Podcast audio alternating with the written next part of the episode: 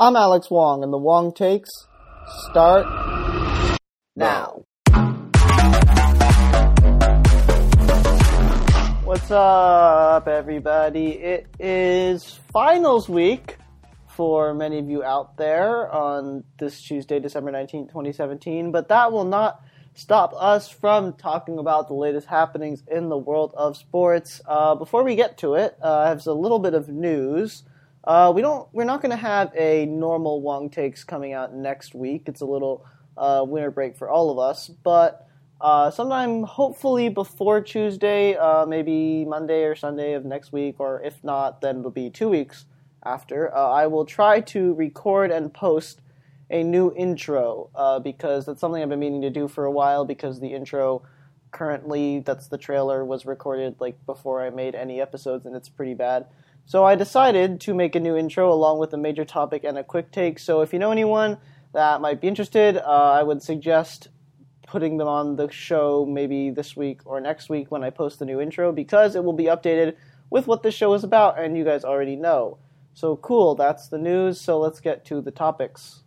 And the first one is that Roger Goodell is planning to retire. He has stated that his most recent 5-year extension as commissioner of the NFL will mark the end of his tenure at that position.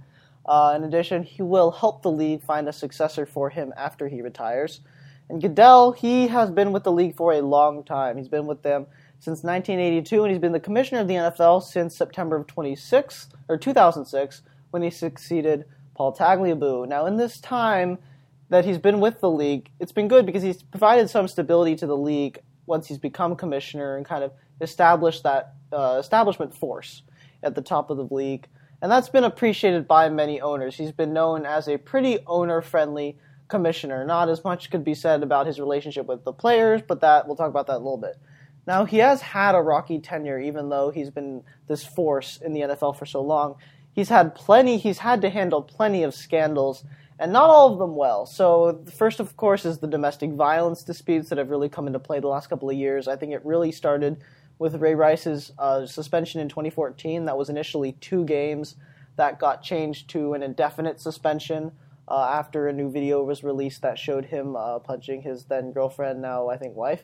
And the fact that the suspension was so short at first and that he was kind of wishy-washy on the issue, then that he didn't really extend it until that video came out, because it would have been really bad optics to keep the suspension as it was. May have come off as insincere to a lot of people, particularly those who have been affected by domestic violence. And I think some of that was deserved. I think the suspension should have been longer. I've stated many times that domestic violence, I think, is a very punishable offense and should be more than the 6 games that players are usually given. Another suspension was Greg Hardy, who had his reduced to 4 games in 2015 for domestic violence, and he eventually made a comeback. The Cowboys, I believe, he's not in the league anymore, but the fact that he was able to stay in the league for that long despite all of his troubles says a lot. And also Ezekiel Elliott, most recently, who is coming back this week after a 6-game suspension.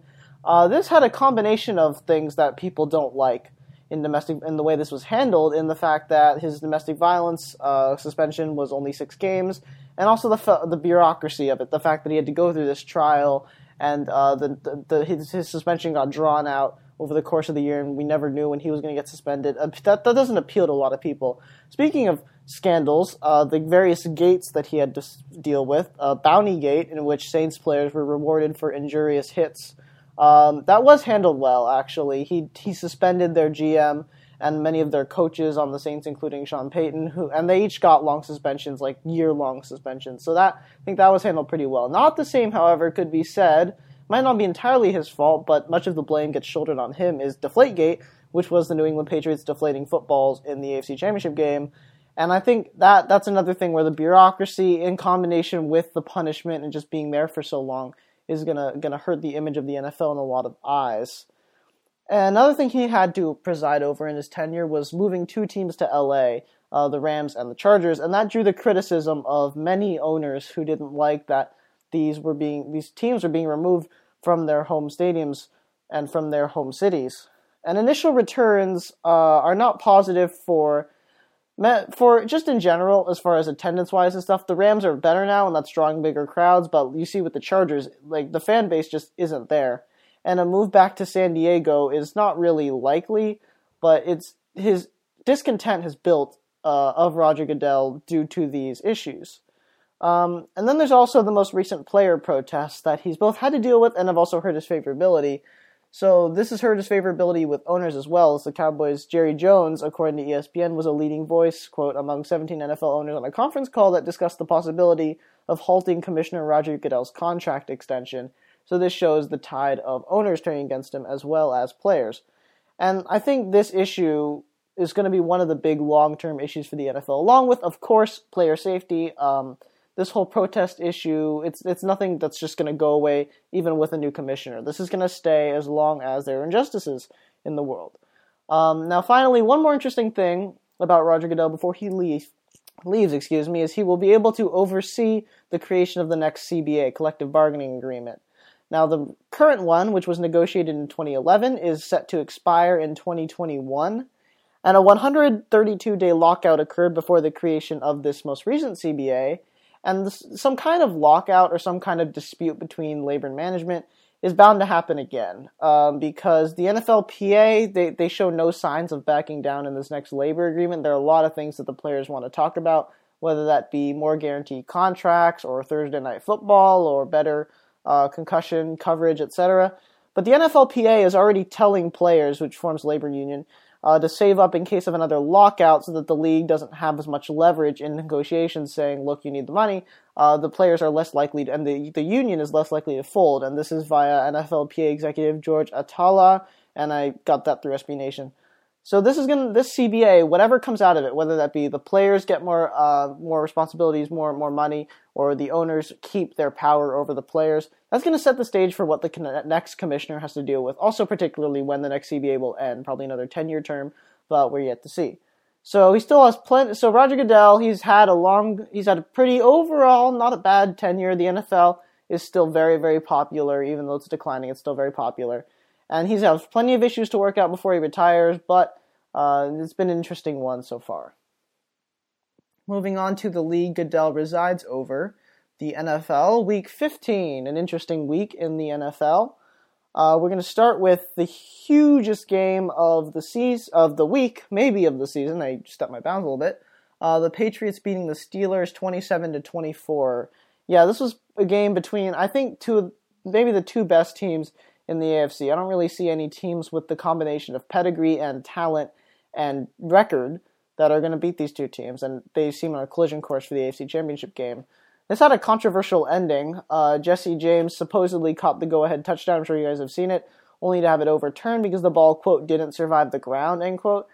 Now, I've seen a lot of people talking about this issue like, well, it was a catch, it was clearly a catch, I don't think it was a catch by the letter law, whatever.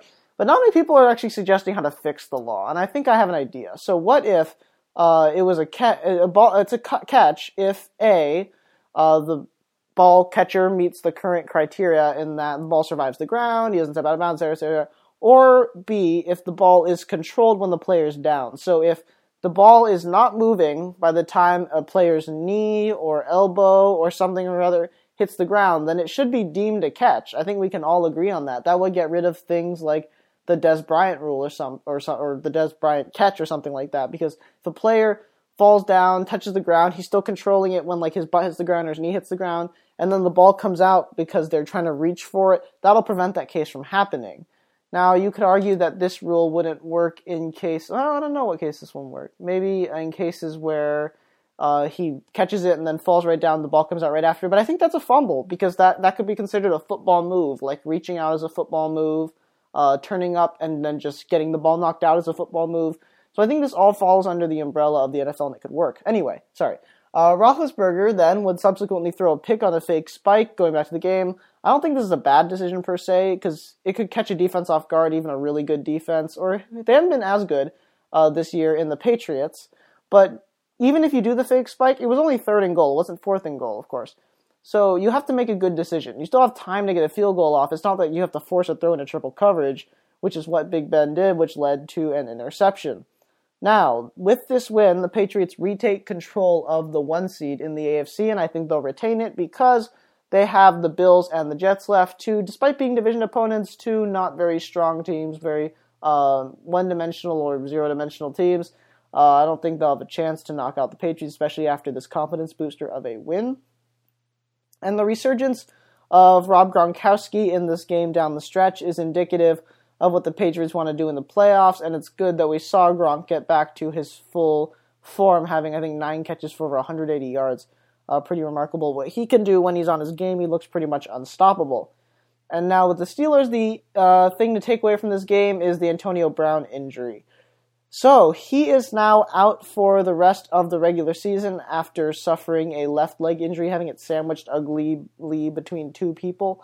I don't think this will hurt the Steelers for much of the regular season, actually, because they only have to face the Texans and the Browns, and the Browns are 0-14. They're one of the strongest cases to get to 0-16 since the 08 Lions actually did it. But back to why this won't really hurt the Steelers too much, because they also have some pretty good depth at wide receiver, like Martavis Bryant, like Juju Smith-Schuster, who looked good after his suspension. And this receiving core will continue to develop without Antonio Brown there. And I think there's similar receivers with that deep, the speed and the vertical threat. So you're not going to see too much of a difference in the Steelers' offense while Antonio Brown is gone. However, this injury does make getting that first-round bye super, super important for the Steelers, because the third-seeded Jaguars, who were really bad for a really long time, they're now 10-4. Now, part of that is because of the division they play with. They probably don't match up too well with the Steelers, but then again, they beat them 30-9. And with that defense in the playoffs, I mean, you never really know. So it's really important that the Steelers get the bye to make sure that Antonio Brown can have that extra week of rest and they don't have to force him to come out early and play early and risk re-injury that could lead all the way to the Super Bowl. And they're a team that definitely is of that caliber. And also the Jaguars, back to them, own the tiebreaker over the Steelers. So if the Steelers end up with the same record as the Jaguars, because head-to-head, they will not get the bye. So that's a big deal for them. So it's going to be tough, but they're going to have to win these next couple of games, and it's going to be interesting to watch. So we're not going to have an NFL recap next week, but 2 weeks we'll talk about the playoffs and everything. Other game from this week, the Rams beat the Seahawks in 42-7, excuse me. This was utter domination. The Rams led 13-0 after one quarter and 34-0 at the half. And what this is even more shocking was because the game was at Seattle at CenturyLink Field, and this is the worst home loss for the Seahawks in the Pete Carroll era, which is a pretty long time when they've been pretty dominant throughout. So this shows not only the Seahawks struggling, but also just how good this Rams team is. Now, during the game, the Seahawks offensive line, which has been weak all year, really hurt them because they gave up 7 sacks, which is the most they've given up all year and one of the biggest sack totals that Russell Wilson has ever had to deal with. And even he couldn't scramble to get the team back into the game like he usually does, showing the utter dominance of the Rams' defensive line, a adjective that marked this performance. And if the Seahawks, hopefully this isn't a precursor for them, because if they get in the playoffs and they're on the bubble right now, they're going to face really good defensive lines like the LA Rams, who they saw this week, or the Minnesota Vikings, who are a good team as well. And they're going to have to protect their QB, because Wilson has been a durable guy, but if he gets injured, their hopes are pretty much over, because with a secondary that is as beaten up as theirs, it's going to be tough for them to make a deep run in the playoffs without Russell Wilson. Now, on the Rams side, Todd Gurley had a huge game. He scored 4 touchdowns against this Seattle defense, which their run defense is typically pretty strong. They're not as beaten up there. And yet he had 42 fantasy points in standard scoring, for what it's worth, and 4 touchdowns.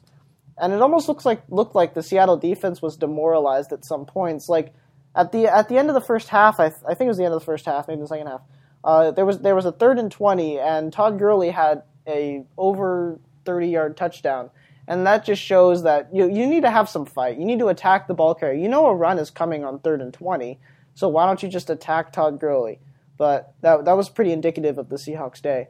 Now this win shows the Rams are really going to be a force in the playoffs, because we've seen them put beatdowns on teams before. Like, we know that they can beat up on weaker teams, like the Texans, who they beat 33-7, the Giants, who they beat 51-17, the Cardinals, who they shut out 33-0, but nothing against a team of this caliber. We haven't seen them beat a quality playoff team by this much. So if they can do this against Seattle in such a hostile environment, imagine what they can do in the playoffs. And the Seahawks, like I said, they're on the bubble, and they really need to win out at this point to get in, because next week they're going to play Dallas, who have the same record as them at 8-6, and then a mediocre Arizona team. So it's definitely possible, but there are a bunch of teams that are tied with them at 8-6, and now with the win last night, Atlanta controls their own destiny at 9-5, so they're going to need some luck and to win out. You never know with the Seahawks what they're going to do. I don't think they're going to make the playoffs just because they've been really, really inconsistent. But honestly, in this era of Seahawks football, you never know. But with Atlanta winning last night, that might have dealt a death blow to their hopes. So we're going to have to see what happens to them. Yeah, like I said, no NFL recap next week, probably. But yeah, Week 17, we're going to talk about preview the playoffs, preview the matchups, preview the teams. Cannot wait for that. The next thing that we will talk about on this episode of The Wong Takes are the accusations against Jerry Richardson, or owner of the Carolina Panthers. Now, according to a Sports Illustrated report on Mr. Richardson, he made sexually suggestive comments to multiple employees and said a racial slur to an African-American Panther scout. Now, this was bad in itself, but what makes this even worse is that the Panthers reached agreements with these people who they were non-disclosure agreements. So the people agreed, hey, we're not going to say anything about it, and the Panthers said, okay, good, here's some money. Now, this, of course, is pretty wrong, and as a result, the NFL has begun investigating the Carolina Panthers and these various contracts and incidents. And this has continued the trend of powerful people getting spoken out about. We talked about it last week, getting spoken out about, and getting taken down and getting their reputation stained significantly.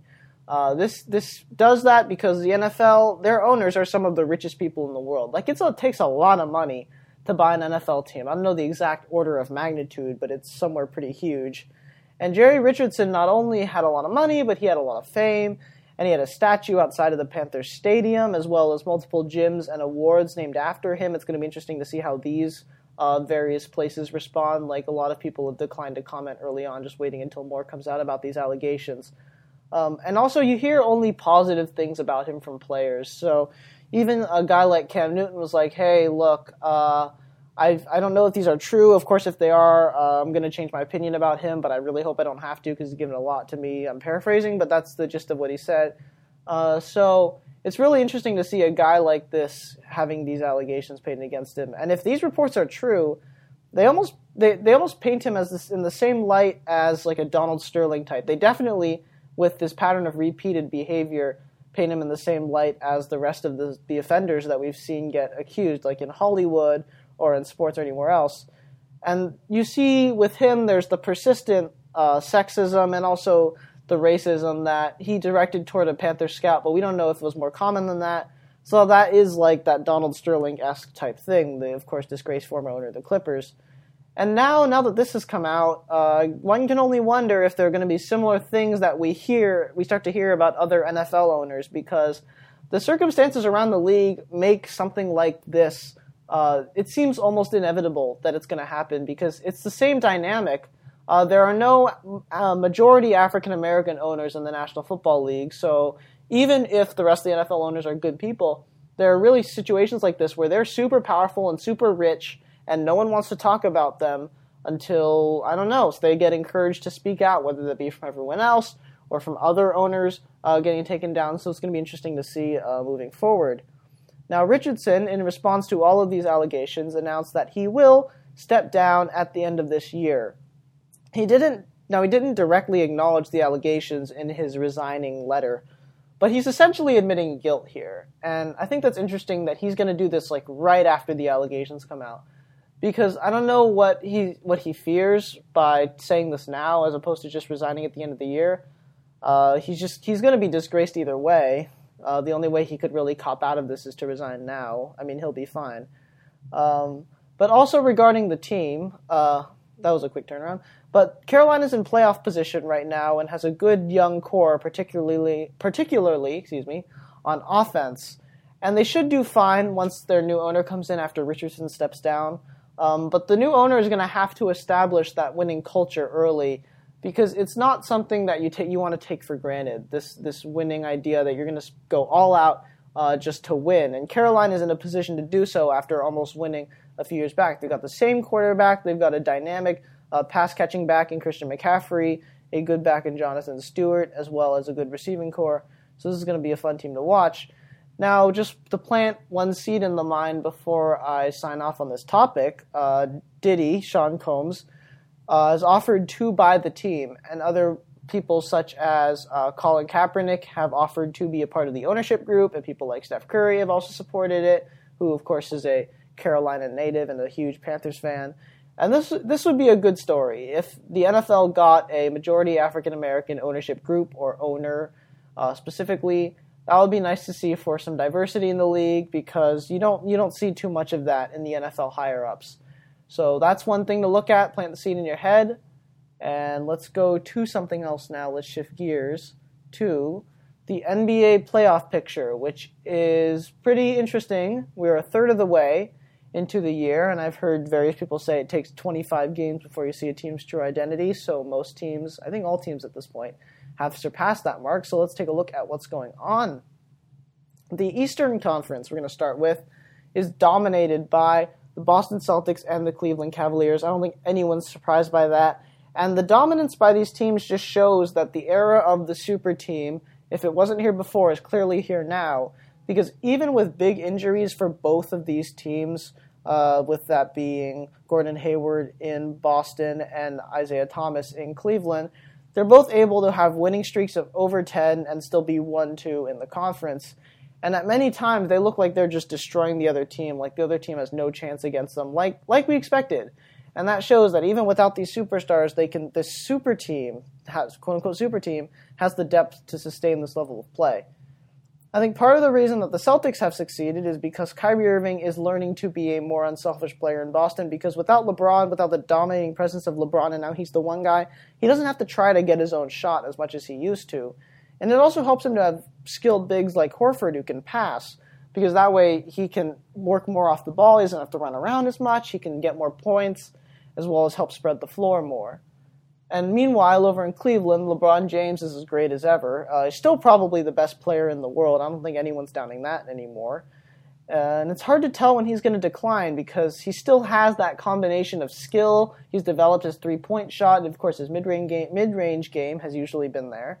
And also the physicality of being able to drive to the rim, despite being not the tallest guy on the court. He's one of the strongest guys on the court, and he's going to bully ball you if you put a small guy on him. And that combination just makes him almost like robot-like. Like it's hard to see when he's not going to be able to carry a team, like he has for the last 10 years. Meanwhile, in the conference, the Raptors are actually flying in under the radar. They're 20-8 right now, only a game and a half behind the Cavs. And they don't have any players having particularly spectacular years, but their starting lineup is actually pretty deep and able to kind of cover this lack of a super team. They've got a strong backcourt in Kyle Lowry and DeMar DeRozan, who aren't as prolific this year as they were in the past, but the Raptors are still able to win. And their relatively new frontcourt in Serge Ibaka and Jonas Valanciunas, who provide that 1-2 punch and are able to also, like you said, with the Celtics in this era of the NBA where you want to spread the floor, they can both do that. As well, there are other teams who are on the bubble of the playoffs near the 8th seed, and they're teams that recently rebuilt, and it's nice to see them doing well. Teams like the Nets, who are only a few games behind the 8th seed right now, and the Knicks, who are in the 8th seed right now. It's cool to see that once they can dump, in the Knicks in particular, once they dump a big superstar like Carmelo, they can still embrace that underdog role in that big market and trying to make the playoffs this year. I really think they can. And also this youthful energy that they get from trading these big stars can help boost their morale, which is an understated part of sports, I think. Now let's move over to the Western Conference. We got more super teams in Houston and Golden State at the top of the West by a pretty significant margin, 3.5 games. Houston hasn't lost since Chris Paul's return on November 16th, which I think is at 12-game winning streak, 13-game winning streak? I don't know. It's a pretty long winning streak. And James Harden has been a huge part of that winning streak, as well as, of course, Chris Paul. But he's continuing to distribute like he did last year with the assists and is still getting better as an offensive player. He's going to continue to develop the ability to get his own shot and develop his court vision. He's a player that you can tell is never going to stop getting better, especially coming from a small school like Arizona State where he really had to work for what he got. The Rockets are also averaging the second most points per game in the league with their prolific offense, only behind the 2 seed, the Golden State Warriors, who lead the NBA in points per game, field goal percentage, three-point percentage, and blocks, interestingly enough. They've started 4-3, but they've gone 20-3 since, most recently squeaking out a win against the Los Angeles Lakers last night. And barring an injury, I think they're still the favorite to win the championship. Just their depth, they've been without Steph Curry for the last couple of games, and they've still looked like themselves, with the exception of maybe last night. So it's nothing we haven't seen from them before. I think they're still the favorite to win the championship with their experience and depth. Another team still hanging in the Western Conference race, the San Antonio Spurs. Now, even without Kawhi Leonard, who most recently came back, they're able to win with their experienced vets, with Tony Parker, Danny Green, even though Parker isn't playing as big of a role on the team nowadays, and also their young players that are coming up that are providing us a boost, whether it be Kyle Anderson or DeJounte Murray. Those are young, exciting stars, or will be, I think, stars in this league. Like LeBron, the Spurs never seem to decline. I think they're going to get the third or fourth seed this year again. Even with the Kawhi injury, they've been able to stay in this race, so like the Warriors, they're only going to get better throughout the year. There are some teams, however, that have been disappointing so far this year, like the Oklahoma City Thunder, who we talked about last week or 2 weeks ago, and they remain at around 500. They can't put together a string of good games.